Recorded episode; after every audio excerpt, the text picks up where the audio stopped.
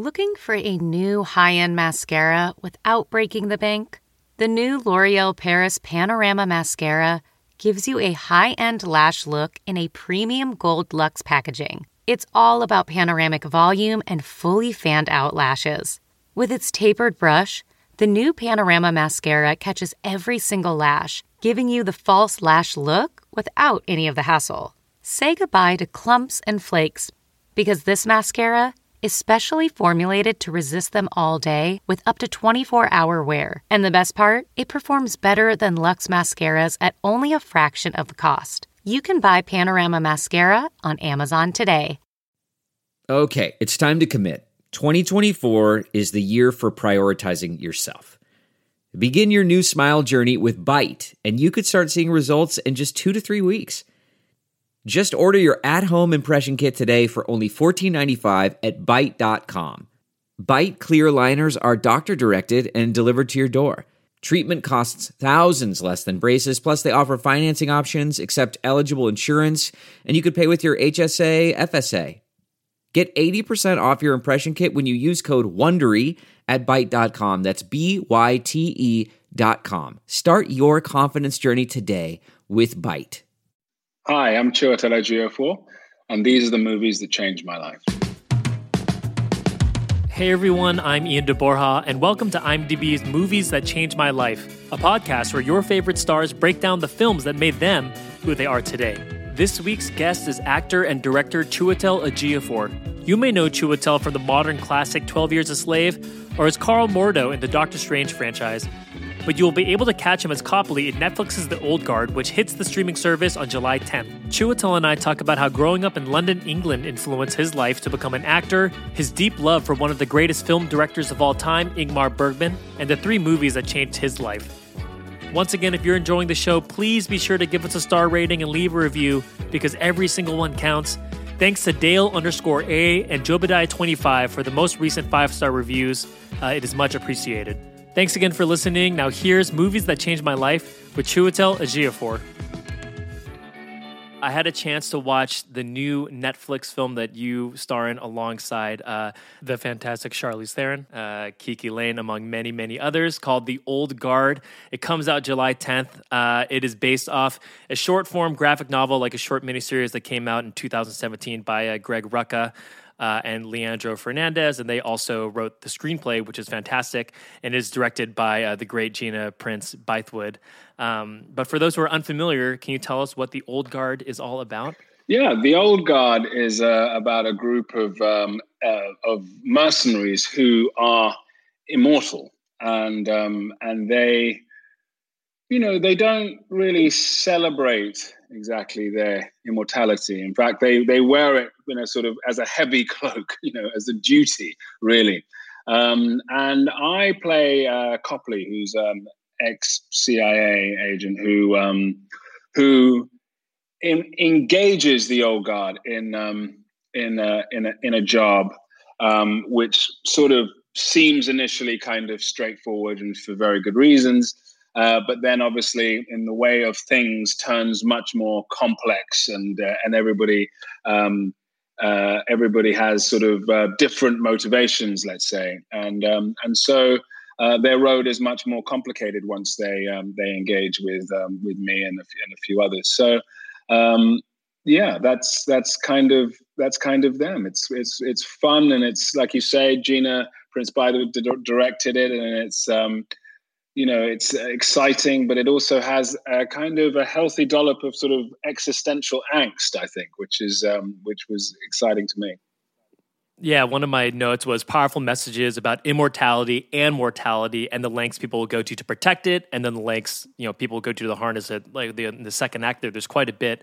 Uh, your character in particular, there's some great pieces of dialogue in there that sort of explains your relationship with immortality and mortality um, that I think fans will connect to uh, especially especially right now, kind of.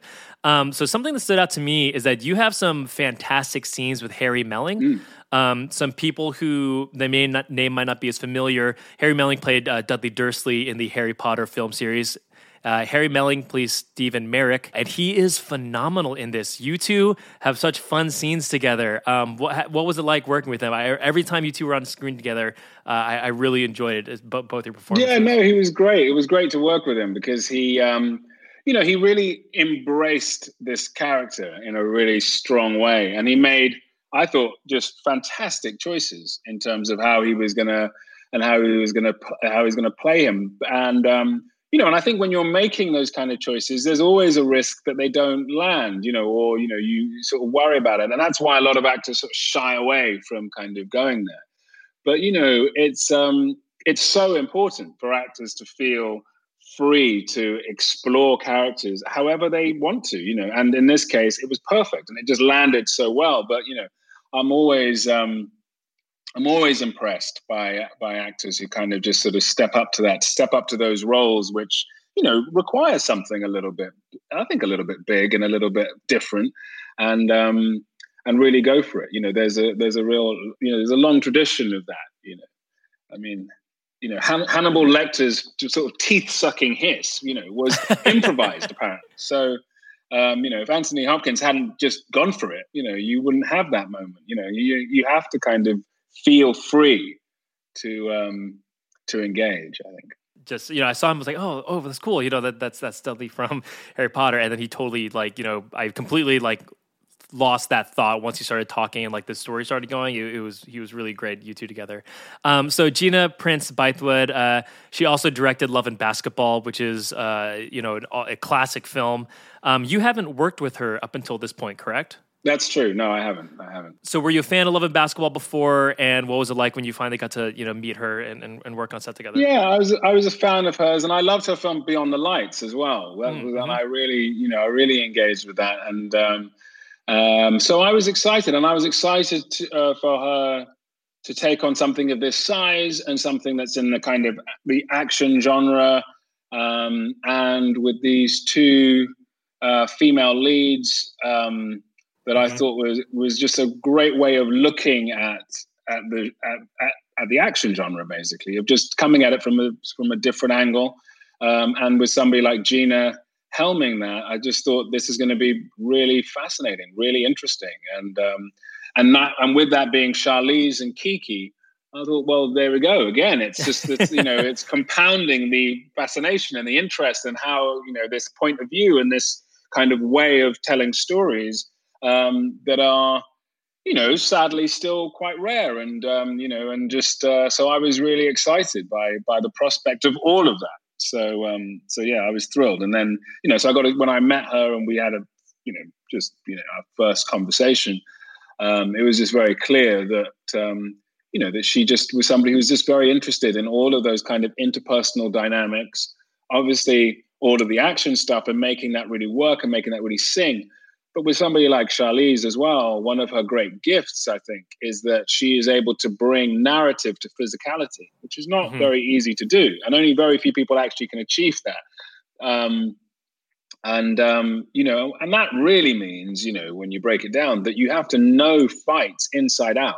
You have to really understand fights and your physicality and be really in control of it to be able to put in character and narrative into a fight sequence. You know, I've tried. It's not easy. you know, yeah. um, you know. So you end up having normally you end up you do the scene and then everything stops in the in the film or whatever, and and then you have a fight sequence.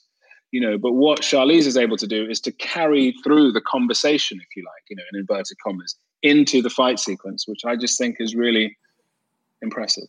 Yeah, the action sequences are awesome. Um, they're super fun. There's some, it gets some pretty brutal uh, deaths along the way. It, and and yeah, Charlize is such a phenomenal action uh, action star.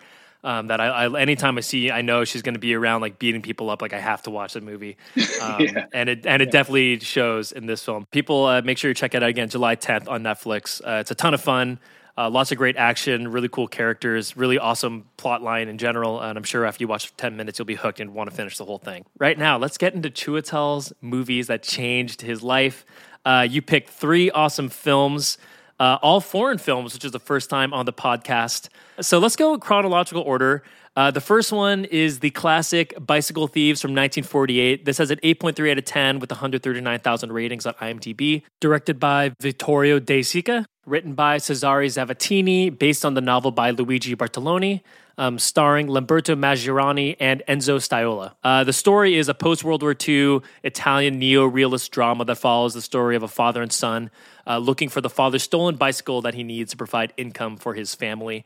Um, Chiwetel, so tell us a story here. When was the first time you watched this movie? Uh, I suppose I watched it first when I was quite young, and I maybe like on VHS, maybe or something, or maybe it was even playing. You know, there may have been, it might have been just a, late, a late night special or an afternoon film on a Sunday mm-hmm. or something. Um, and then I didn't see it for a very long time. I mean, it had. I liked the film. I think I didn't. I don't really remember it from that time. I just remember that when I saw it again, that I that I had seen parts of it before.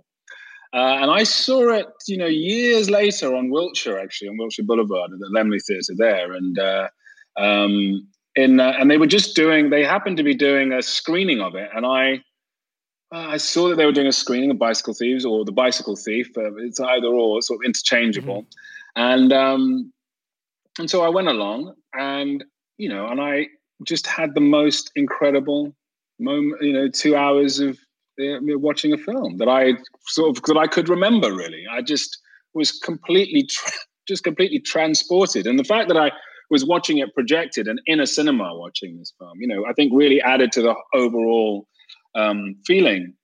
Um, and so I um, I did something that I have I have done since, but I do it so rarely. You know, I think everybody does it rarely, if people do it at all. But I went out after the film finished and bought another ticket and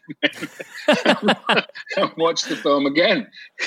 I was like, so, and then a few days later, I took a friend of mine because it was still playing for about a week to come and see the film um, you know, uh, who agreed that it was the best film. Uh, this is the best film, you know. Uh, so, so in a way, although I'd seen it when I was a kid, I hadn't really, I hadn't really seen it until much later, and you know, uh, and and then it was just, it just was so incredibly transporting that um, that it has always been, you know, since that moment, one of I think one of the greatest films you know ever made.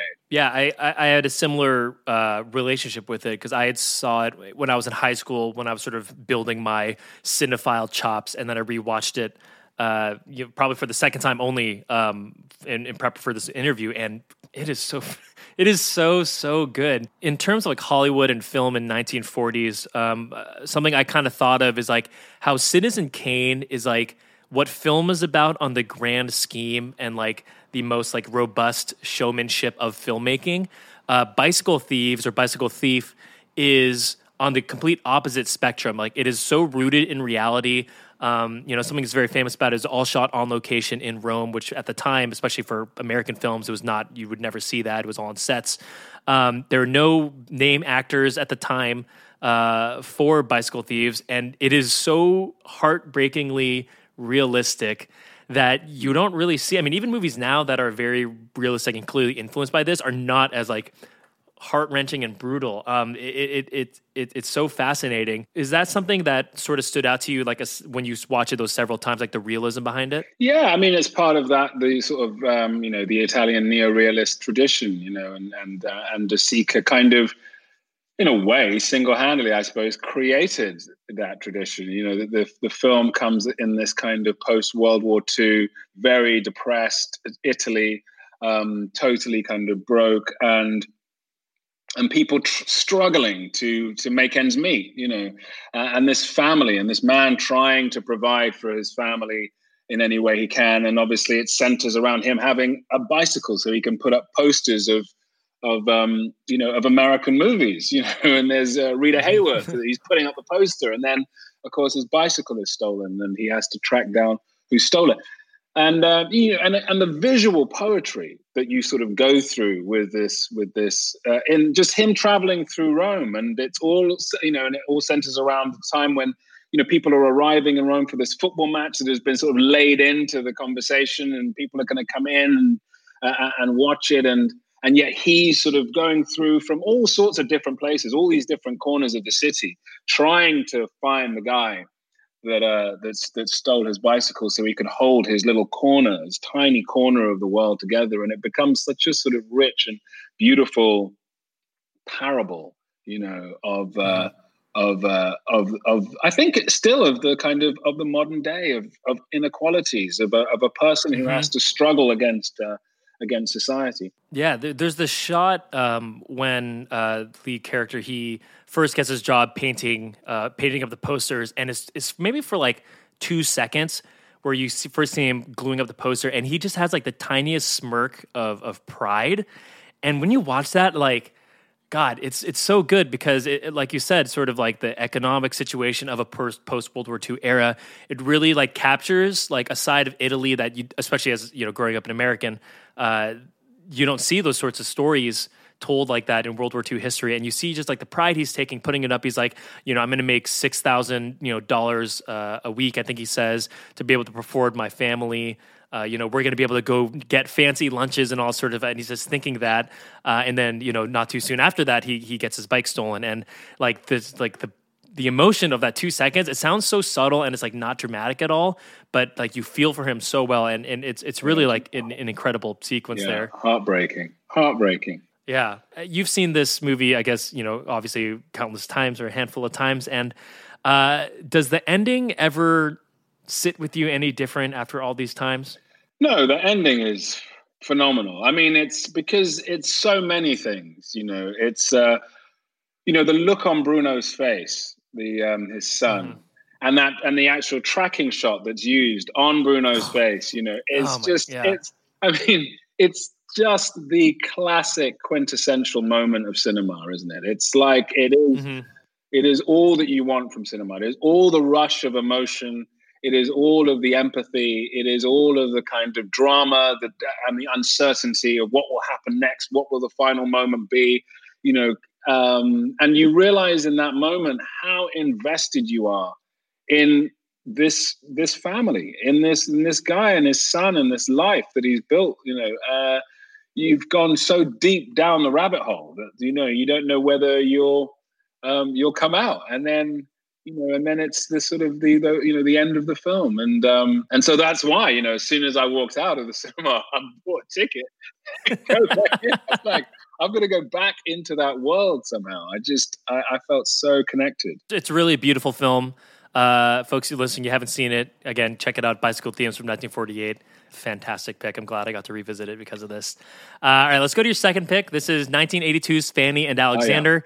Oh, yeah. uh, it has it is an 8.1 out of 10 with 55,000 ratings, written and directed by the great Ingmar Bergman, starring Bertil Guve, Ewa Fröling, and Pernilla Allwin. Uh, and the story is Fanny and Alexander. They're uh, uh, siblings that takes place in 1900 Sweden, and it tells a story of their relationship with their mother, father, and eventual stepfather, uh, the Bishop Edvard. Um, so, talk to me about this. When, when, was the first time you saw this movie? I mean, again, I saw this a long time ago, and then and then um, and then revisited it not too long ago, and then um, and then uh, saw the longer version. You know, there's also the sort of mm-hmm. you know five and a half hour version. Uh, so the three hour version, you know, this version is the kind of the cut, you know, the brief, the short, um, the Bergman short. Um, but you know, it's one of those films that um, it doesn't matter. It could go on for a lifetime. You know, you would be so you would be equally engaged, whatever length that the film was. It is so phenomenally done, phenomenally made. I mean, you know, the filmmaking quality of Bergman. Obviously, Bergman is one of the greatest filmmakers uh, full stop, has ever lived. And um, and his films are all magnificent, and they're all sort of rich in different ways. You know, you might like one more than the other, but you're kind of, you know, it's not. They're all so extraordinarily realized, you know, and um, and yet here is this film, and it's later on in his life, and later on in his career, and for a while was thought it was going to be the last film, proper film that he ever mm-hmm. that he ever made and he ever embarked on, and it has so much energy. It's got so much kind of youthful, ambitious kind of quality to it that you you could, if you were squinting, you would think that this was somebody's incredibly well made first, second, third film, you know.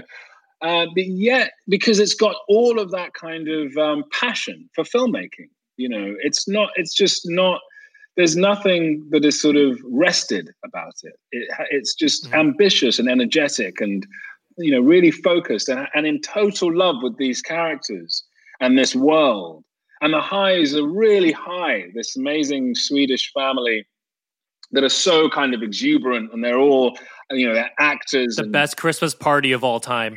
exactly, this insane Christmas party, and they're all actors and artists, and you know, and they and they live these big lives, and they're you know, and they're in love, and they're happy, and they're also you know in their own way manipulative, and you know, and there's you know there's and there's sort of internal dramas and politics and then there's the patriarch passes away and you know and, and life changes for you know for fanny and alexander and and and so the lows become these these these depths that they go to and these painful places that they explore so it's it's real it's really it's real drama and it really has an enthusiasm for drama um, and um, you know, and I love it. I love its time as well. I love that that sort of post, you know, just in the early part of the 20th century and the kind of idea of that, you know, early 1900s before a layer of craziness, you know, unseen descended on Europe. Mm-hmm. Where there was real that kind of really capturing and going back and capturing that those that real sense of optimism, that real sense of that progress is possible, that life is possible, that all these kind of loves are possible, and and you know, and the good will win out at the end of the day, you know. And it's just it sort of does for me just capture a moment in time before um before you know um obviously the events of 1914 and then later the events of the, the late 30s you know uh, and just the collapse of everything essentially but um but yeah i think it does that just incredibly well, you know. Yeah, it's also such a love letter to the theater. Um, I think the oh, yeah. first shot even it has like features marionettes and someone like kind of peering through. There's so many shots throughout the film that Bergman uh, obviously chose very specifically, where things are looking through frames or things are looking through windows, sort of like staging everything as a play. Uh, and I thought that's interesting because this, like you said, this was intended to be his last film he shot, proper film he shot, uh, and it's also autobiographical in some ways. Um, so to me, it felt it felt like it was like kind of you know all the shots of the theater setting and, and the framing made it seem like he was trying to peer back into his own life which i thought was kind of like an interesting concept there. Are, are you a fan of bergman otherwise? Like uh, you know do, do you go back and see all have you seen all his other films yeah like yeah yeah yeah. I mean i love i love bergman's films you know and i love i mean they're so you know wild strawberries of course you know um you know the, the idea i think because you know, Through a Glass Darkly mm. is probably, I think, was my introduction to Bergman because I think that was the first Bergman film I saw, which is kind of a crazy place to start. but it was, I just was, you know, um, I just thought that if you can create a film, you know, with four people on an island, so very limited sets, and you can take an audience to that depth of understanding of these this family of what is happening to them, and it's so some of it is so challenging and so dark you know that it is that you feel sort of wrung through by the end of it. But it's just that he has created in this tiny little bubble you know this amazing reality. And of course he does a very similar thing with even less people in Persona, which is oh, Persona uh, is my the, favorite I mean, of his. Persona is an extraordinary film that you can kind of watch a hundred times and find different things in, and yeah, you know, and this relationship with these two women who are, and they're the only uh, characters in in the film for maybe ninety percent, maybe ninety five percent of the film is you know and the performances that he gets you know are you know and then you know i love scenes from a marriage as well which is again mm. another one of his very sort of long films but i find scenes of a marriage so um i find it like so funny you know i find the, the, the, the their marriage and their dynamic so amusing as well uh, and that he can layer in you know um all of this um all of this kind of humor uh, that he finds, and I think that he, um, I think there are a number of Bergman films where he finds that kind of um, that sort of sly humor. I think even in the Seventh Seal, you know, uh, where when uh, when the, the knight um, discovers the knight is traveling along the road, and his squire discovers a, uh, sees a man sitting down by a hill, and he taps the man on the shoulder, and the man is actually dead, and is and is so it's just a skull that sort of like flips up and looks at him, uh, and so he goes back to the knight, and the knight says something like, you know, um, did he did the guy say anything? And uh, the squire says, "Oh yeah, he said quite a lot. it's just."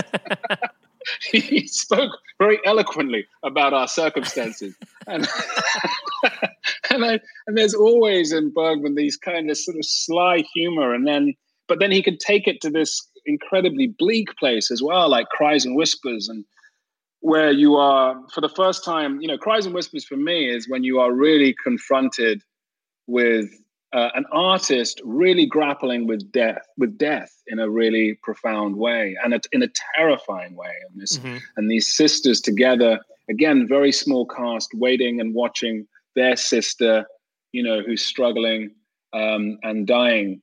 Um, you know, uh, and it's so painful, uh, but but never. Un- you know, just not that you don't want to turn away. You're you're just sort of so captured and engaged. So yeah, I think that uh, you know, I mean, as everybody knows, you know, he's one one of the, uh, if not the greatest filmmaker. You know, it's uh, the experience of watching his films is is transportive. Experience is the best way to experience, like to describe watching a Bergman. I mean, it, everything is so immersive, and in the case of Fanny Alexander, incredibly long. Right? I mean, it's three hours. It's the director's cut. there's a there's almost an almost six hour version as well that got released for it. Um, you know, and, and, the way Fanny Alexander, my my last note on this is that uh, it it feels like it's not a Bergman, and then it is. If, if that makes sense to you, like the first half of the movie, maybe the first you know quarter of the movie feels very different than his other films for those who are like familiar with it, and then it becomes obviously like a Bergman where he sort of twists it and puts in this like psychological thing and like that. Um, it, it's so interesting. So, um, do, do you get the same feeling of that from watching this movie? Totally, totally. And that's really what I mean that you feel like you're going to watch this Bergman film and that it's, you know, later in his life. So you you think that you're going to go, you know, he's going to out Bergman Bergman. You know, you right, think you're going to really go down and, you know. and actually, what starts off is something very, very, very different. It just starts off with this kind of lightness of touch, all of this sort of fun, all of this exuberance. And that's kind of what I mean about it feeling like, you know, as somebody's very early, very ambitious, mm-hmm. you know, but, um, and obviously very brilliant, but, you know, this kind of somebody's early film. But it then, and then only as you realize the depth, because obviously, one of the great things about Bergman is the way that he works with script. You know, mm-hmm. the depth of the scripts and and the uh, and the depth of these characters and the interactions, um, and you start to feel like, oh, actually, this is really turning um, turning a corner, and and is becoming. It has all of the richness of a Bergman film, but it also has uh, this playful humor again that is even more stepped up now. These mm-hmm. circumstances that they find themselves in have this sly, subtle, you know, wit to them. And um, you know, and I think, uh, you know, uh, um, you know, I just think it's, uh, yeah, I think it's exactly right. I think it's a wonderful example of him just changing a little bit of direction and. Um, and, and being very surprising with it as well. 1982's Fanny and Alexander. Again, if you're not familiar with Bergman, go and watch all of his movies. I think you'll find that in all of his movies, he has influenced many modern filmmakers today. Uh, and Fan Alexander, if you want to brave the six hour version, please do, do it. it. please do it. But there is also a three hour uh, director's cut as well. I also recommend watching it uh, in the Swedish language. I know there are a couple dub versions out there, but definitely watch it in Swedish with the subtitles. Um, you know, you kind of get the beauty of the language like that.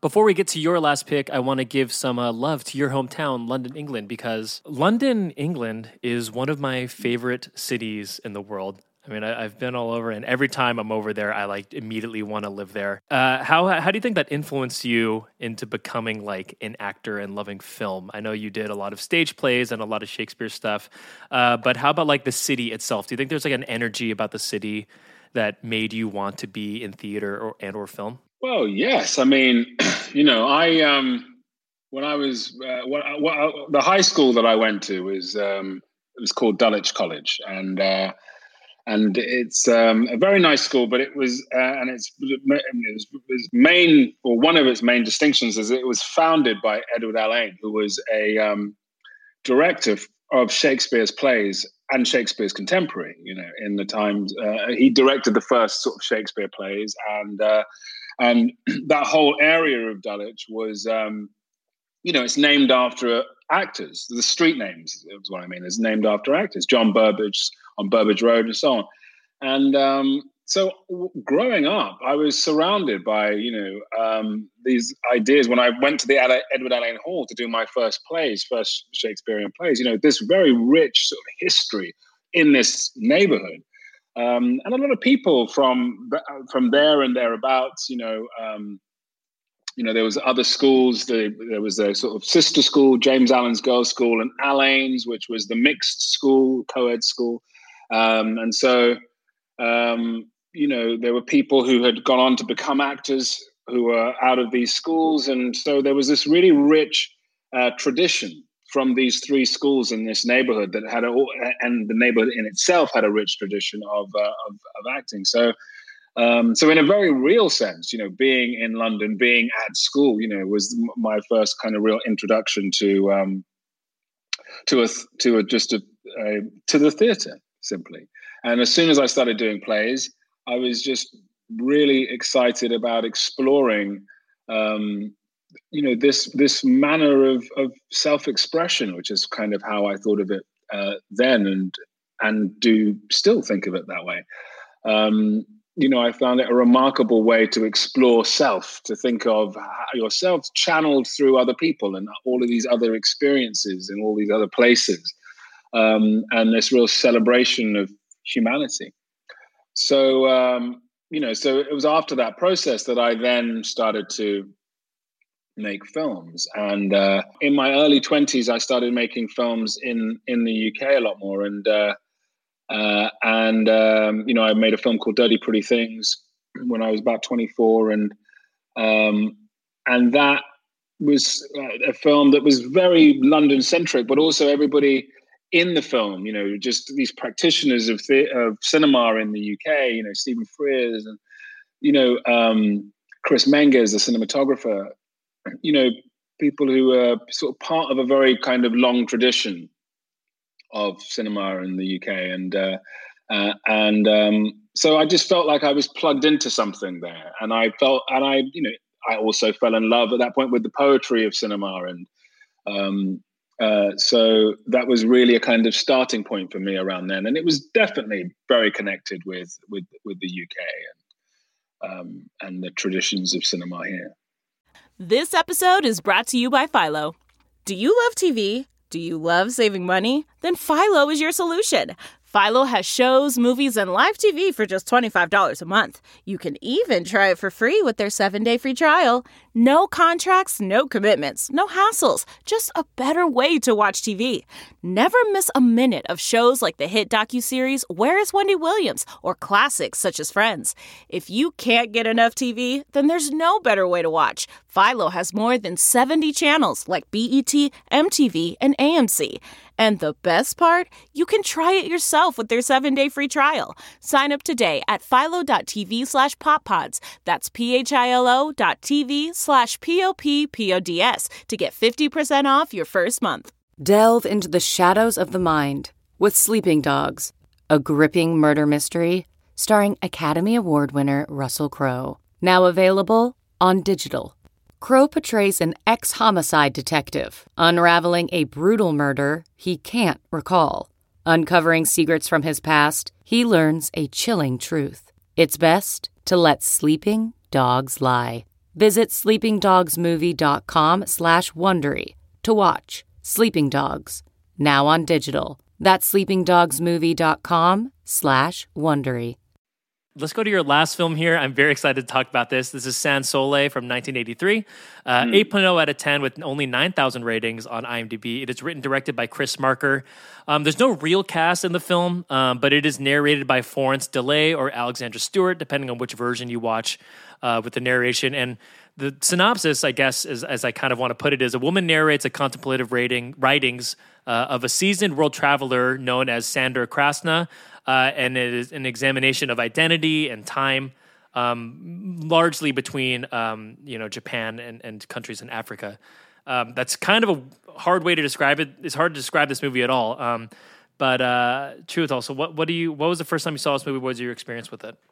I saw this film pretty recently, actually. Oh, okay. And, um, yeah, I hadn't, you know, I'd known of Chris Marker because of La Jetée, and so mm-hmm. you know his sort of forty-minute sci-fi film, and that's excellent. I mean, it's amazing. Yeah. Um, and and some of his documentaries about the '60s revolution, Grin Without a Cat, and um, uh, but I hadn't I hadn't seen Sans Soleil, and uh, and then it was recommended to me, and I watched it, and um, you know it it changed it changed my life. It changed my perspective of what certain kinds of um, imaging can do in storytelling, and um, and it just opened up my eyes to. Uh, to this, you know, to something which is a combination of things. This film, it's a documentary, it's a travel log, and it's a kind of uh, poetic essay, you know, that is um, that combined is has a kind of meditative quality, but it uh,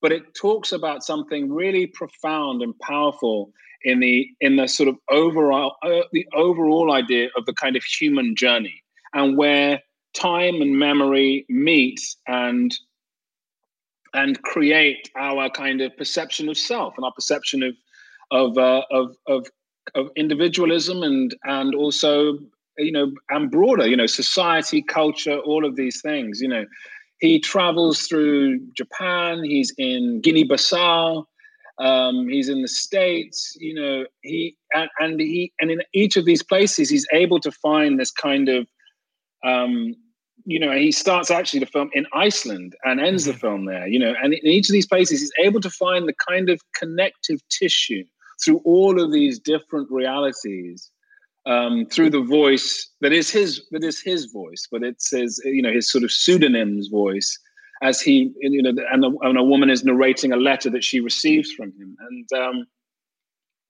it's profound and the way that the images work together with the kind of editorial choices of these kind of uh, these graphic matches so that not only are the matches part of the um, the narrative experience, you know, that you can connect places to each other or incidents to each other. But it's also part of the kind of spiritual experience of watching the film, of understanding places connected and themes connected across us all and a certain kind of universality. And then the ideas of a, a sort of technology that is also um, behind everything, that is reaching in. I mean, and in that way, ahead of its time, you know, that this technology is surrounding everybody and is waiting to kind of pounce and capture all of this, everything, you know, that he sees these.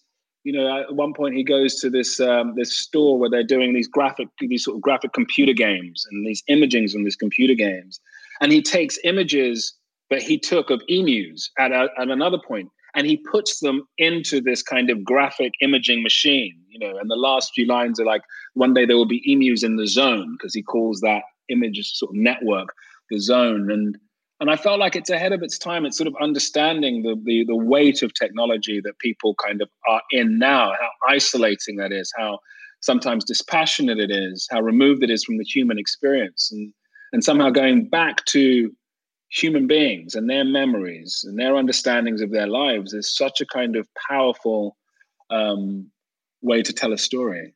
It's incredibly intimate. I mean, for I think there are maybe no wide shots at the very least, very few wide shots throughout the whole thing. Um, almost every shot of the documentary feels like a travel diary. Like most shots are from the chest up of people, sort of really tight zoom ins, walking through crowds and all sort of stuff. And uh, speaking of like relationships and humanity, my favorite sequence was he's watching a street festival and uh, he takes note of a woman across the street and he has this really beautiful piece of dialogue where he says, you know, I saw her, she saw me, she glanced at me for a second, you know, just for one frame. Uh, and it kind of talks about this like playfulness he had with this woman he had never met about how she knows he has a camera he knows, she knows, and like there's this really beautiful play of these people who never speak, they never talk, and their interactions got to be five seconds, like in real time tops. And um, it's it's like profound in a way that I can't really explain because I think everyone has had a situation where they've noticed a camera on them, whether it's someone taking a photo at like you know a theme park or uh, yeah, at a tourist spot or something like that, or someone just kind of being a street photographer, and there's a weird like very personal moment you have with someone. Um, that's hard to explain, and it is captured and explained perfectly yeah. uh, here. And this is well ahead of time, like you said, ahead of time of social media, where cameras are everywhere. Um, and there's still like this like very real thing that's you know from 1983 that's very relevant today. Um, so that was my favorite sequence from the film. Do you have do you have other favorite moments or is uh, what is? I mean, I, yeah, no, no, I love all of the sequence that's in Guinea-Bissau. Actually, that whole kind of way that he's taking footage from Guinea-Bissau and the revolution there, the successful revolution that that kicked out the Portuguese in Guinea-Bissau, and he is explaining this that this was actually one of the revolutions that inspired revolution in the Western world, but then all of this is completely forgotten by history. All of it is completely sort of the pages are just completely turned. I think they describe it as like history throws its empty bottles out the window, you know, mm-hmm. which is such a great way of even explaining that. And he has this time in Guinea Bissau then, and then he cuts forward to the leadership several years later, and he match cuts, you know, the leadership then and now. Some of the exact same images of people waving against the uh, against the shoreline, or the leader waving against the shoreline, who then also himself gets undercut. Um, it's um, you know, I just think that that whole idea of of pulling in all of these historical victories, all of these ideas that and how you know that the tragic nature of us is that we tend to you know we tend to forget you know we constantly rewrite history and we omit so much you know. And some of the things that we omit are useful they're valuable they could help us now and he is and he's talking about that you know he's talking about arriving back on the japanese islands and and tracing the path that the american gis went through and they were mm-hmm. in the in the war and how there's tiny communities who experience and know of a world before that, you know, who have who have who so that is a recent memory to them. What they talk about and how they communicate, even though this particular group is kind of dying out, is holding on to the distant history of their communities and cultures, you know, the, the things that really inform and tell them the truth of who they are. And I, um, you know, I just think that we, we, uh, I think there's so much in in the in the film that is about that, how we compartmentalize and cherry pick uh, history and not really even the the important parts, you know, not even the real information. Um, and uh, and you know, and it felt very beautiful that he was able to kind of um, to sort of recognize that and put that into a story in a way that feels so poetic and honest without ever seeing without ever seeming loaded or um, didactic. It's it's it's easy and it's profound. You know, I mean, I I immediately when I saw the film printed out the entire all of the, the, the, all of the stories. Yeah, so yeah, it's it's like a book almost. It. Yeah, you know, uh, just sort of read it for myself, you know, as well, and then you can look at the images on their own, you know. Um, uh, as well, it's just such a kind of beautifully comprised, you know, um, put together um, story, a way of telling stories. It just doesn't, you know, it, it, it just hits you on a on an emotional level. You know, it just it really captures that and how to do that. I think. Yeah, it's really like unlike any anything I've seen. I mean, it, I mean, documentary is kind of an interesting way to put it because it's really so. I feel like a film essay is almost a better way to put it um, because yeah. the, the narration is so core. It's very dense, very uh, eloquent and intelligent, um, and it matches up with this. The really like beautiful cinematography and something like it's very like visceral and like graphics kind of blasting your face. Um, it, it's really unlike anything I had never seen it prior prior to this. Um, so thank you for for introducing this one to me. Yeah, no, um, great. and like, highly recommended to to anyone. Sans Soleil from 1983. So uh, last question here, Chiwetel. Do you see any, see any through lines between uh, Bicycle Thieves, Fanny, Fanny and Alexander, and Sans Soleil? I think. I mean I suppose the through lines are, are, where they hit me emotionally. I think, you know, that I feel um, that these are stories uh, that are so connected and so humanistic, you know, that they're just connected to the human experience so profoundly. And I think that that, that for me, I think is what is so rich about any any art form. That once you just connect onto the onto the journey, you know, of what um, I think what art is trying to do, you know, uh, that it creates a kind of that art at its best creates a sort of family of man, you know, and that I think is is um, you know that these are all films from very different places in the world at different times, exploring very different things. But I think anybody watching these three films can relate to all of these experiences and understand all of these experiences very profoundly, and then